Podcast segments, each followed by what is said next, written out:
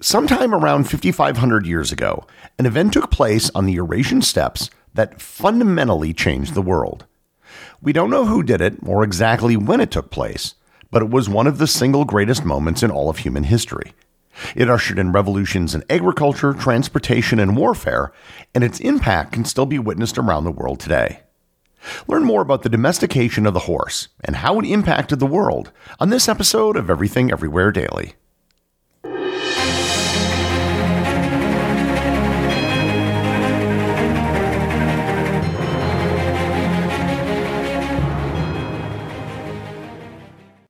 This episode is sponsored by Heaven Hill Bottled in Bond Bourbon. I recently had the chance to try Heaven Hill Bottled in Bond, and I can attest to its exceptional aromas with hints of caramel and vanilla intertwining with its oakiness, which provide a well rounded flavor profile. Taking a sip is akin to experiencing a piece of bourbon history firsthand. Heaven Hill Distillery may be America's most quintessential bourbon distillery, Established in 1935 after the end of Prohibition, the distillery was established by the Shapira family and has remained a family owned distillery to this day. In 1897, Congress passed the Bottled in Bond Act, which set forth strict rules for any bourbon labeled bottled in bond. Heaven Hill Bottled in Bond bourbon goes beyond the stringent requirements of the law by aging its bourbon for seven years, not four. The end result is a gold medal winning bourbon that truly stands out. Available nationally, look for a bottle at your local store. Heaven Hill Bottled in Bond. Heaven Hill reminds you think wisely, drink wisely. This episode is sponsored by Harry's Razors. I want to tell you a quick story. Several years ago, I was a podcast listener just like you, and I was listening to one of my favorite history podcasts. One of the ads on the show was for a company called Harry's Razors. I was extremely dissatisfied with the razors I was using at the time, so I figured I'd give these Harry's razors a try. And it was a great decision, and I have been a customer of Harry's razors ever since. I use Harry's razors at home, and I've taken them with me on trips around the world. Not only does Harry's razors provide a smooth shave, but they do so at a much lower price than their competitors. Which, if you've checked out the price of razor blades lately at the store, that is not something to sneeze at. Don't settle for the status quo. You can blaze your own trail with Harry's. Get started with a $13 trial set for just $3 at harrys.com slash everything. That's harrys.com slash everything for a $3 trial set. The story of horses does not begin with their domestication by humans. In fact, the human horse relationship doesn't even begin with domestication. The modern domesticated horse has the taxonomic name of Equus caballus. It can trace its evolutionary roots back about 50 million years to a small dog sized creature called Eohippus that lived in forests. If you remember back to my episode on how horses spread in North America, most of the evolution of the horse actually took place in North America millions of years before humans ever arrived. During the various ice ages, they migrated from North America into Asia via the Bering Land Bridge, where they took a separate evolutionary path. The North American variant of the horse went extinct about 11 to 10,000 years ago, possibly due to overhunting by humans along with changes to their climate. Over in Eurasia, we know that horses were hunted by humans alongside other large herbivores for at least 30,000 years, as is evidenced by cave paintings that show horses. This is a very important distinction that makes horses very different from other domesticated animals such as cats and dogs. The domestication of cats and dogs is believed to have sort of just happened, if you recall my previous episodes on the subject. Horses, however, were hunted for food. They wouldn't have just wandered into camp and become friendly with the people sitting around a fire. Had such a thing happened, most Paleolithic humans would have probably thought to themselves, hey, free meal. Horses were far from the first domesticated herbivores that were used as food. Sheep, goats, and cattle had been domesticated thousands of years before horses were. They were domesticated insofar as they were herded and moved from place to place. They would have been kept in pens, possibly milked and sheared, but otherwise weren't domesticated in the same way that dogs were. This at least provides an idea as to what the first people to domesticate horses might have been thinking. They probably viewed domestication as something akin to how they used cattle or sheep. It was simply an easier way to get access to horse meat than constantly having to hunt them. All modern domesticated horses are descended from a single group, indicating that there was a single domestication event. Somewhere. And for the longest time, there were competing theories as to where horses were first domesticated. One of the contenders was the Iberian Peninsula. We know from fossil and archaeological evidence that horses had been there for at least 50,000 years. Another contender was Siberia, where horses had been found buried with human beings. Yet another theory, and this one has a bit more evidence, is that horse domestication occurred in central modern day Kazakhstan, about 1,600 kilometers northwest of the Caspian Sea. Their archaeological digs have found the remains of an ancient people known as the Botai. The entire Botai culture seemed to have revolved around horses. They ate them, milked them, and used their skins. Archaeological evidence shows that they were building corrals and pens for horses. Non human remains and the location are almost all horses, and the teeth from horse skulls indicate that they may have used bits. Even pottery from the site shows evidence of mare's milk. The date of the artifacts found at the Botai site go back about 5,000 to 5,500 years. However, it really wasn't known if the horses they worked with were truly domesticated. They may have been similar to reindeer used by the Sami people in Nordic countries, which are considered semi domesticated.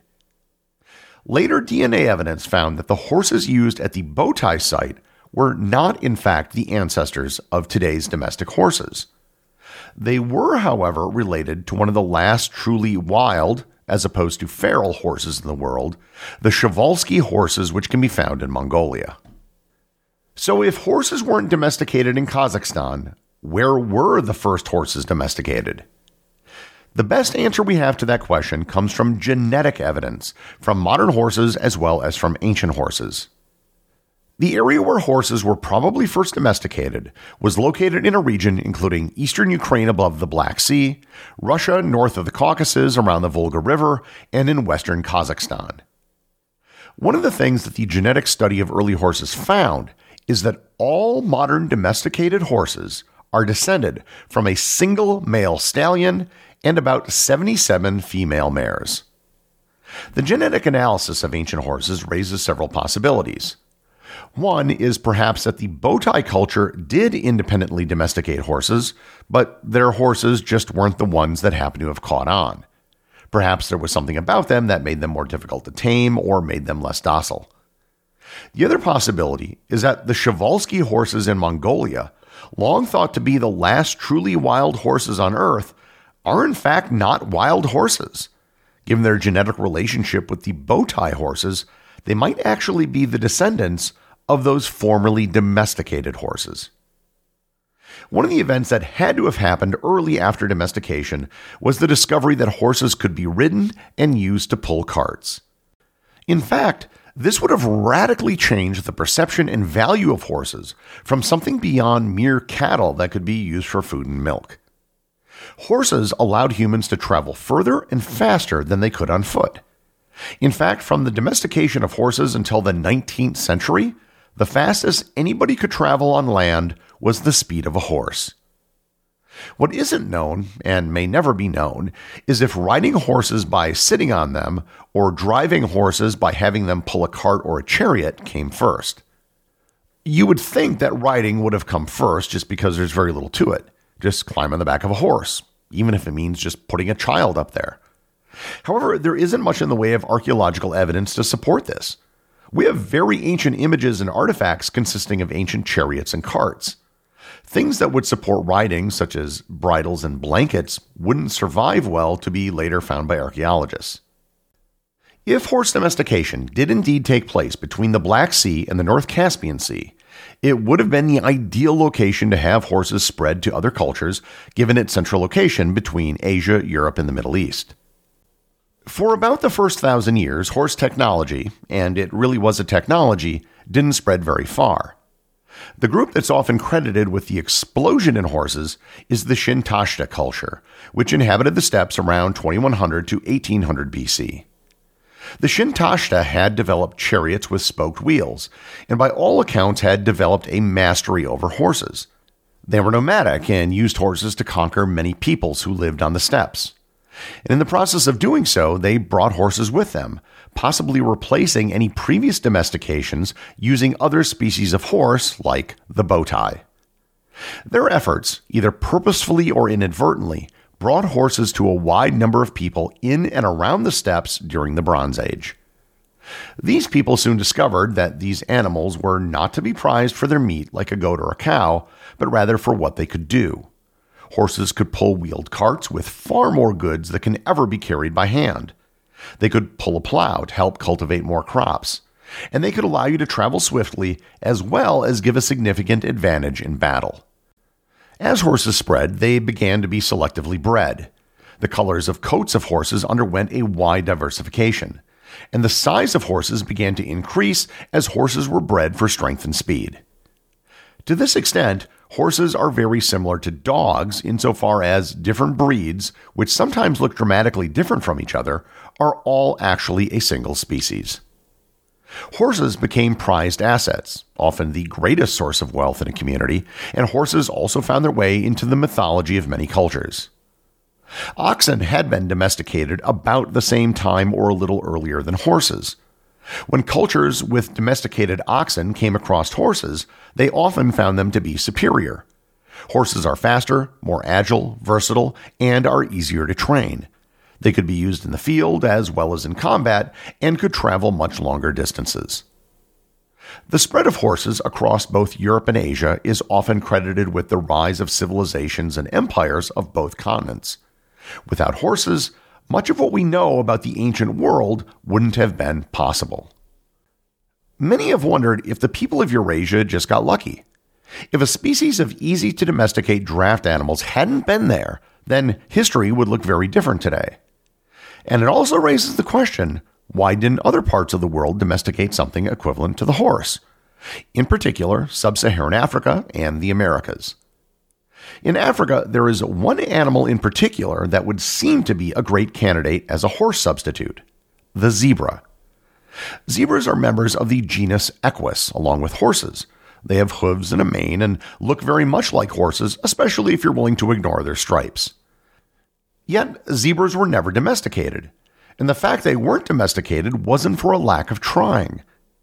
Zebras are simply different creatures. They can be very aggressive and tend to panic. They aren't as strong as horses, are challenging to breed in captivity, and they don't have a hierarchical social structure like horses, which can be taken advantage of to tame horses. Likewise, in South America, llamas and alpacas were domesticated, but they had nowhere near the size and strength of a horse. They couldn't carry the same burdens or travel as fast. And just to end, if you want to engage in a bit of alternate history, you can imagine what might have happened in North America if horses hadn't gone extinct 10 to 11,000 years ago. It really isn't too much of a stretch to imagine native peoples in North America domesticating horses thousands of years ago. If they had been able to harness the speed and power of horses, the historical trajectory of the world may have been radically different. I've covered the origins of many different inventions and discoveries in previous episodes, and I've also covered the domestication of various animals, from cats and dogs to chickens.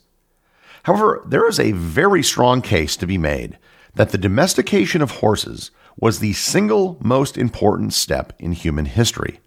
It would be right up there with the wheel and the discovery of fire. While we might not use or even see horses as much anymore, none of what we have today would probably exist if it wasn't for the domestication of the horse. The executive producer of Everything Everywhere Daily is Charles Daniel. The associate producers are Peter Bennett and Cameron Kieffer. I wanted to give a big thanks to everyone who supports the show on Patreon. Your support helps me put out a new show every day. And if you're interested in Everything Everywhere Daily merchandise, Patreon is currently the only place where it's available. And if you'd like to talk to other listeners of the show and get notified of future episodes and projects, please join my Facebook group or Discord server. Links to everything are in the show notes.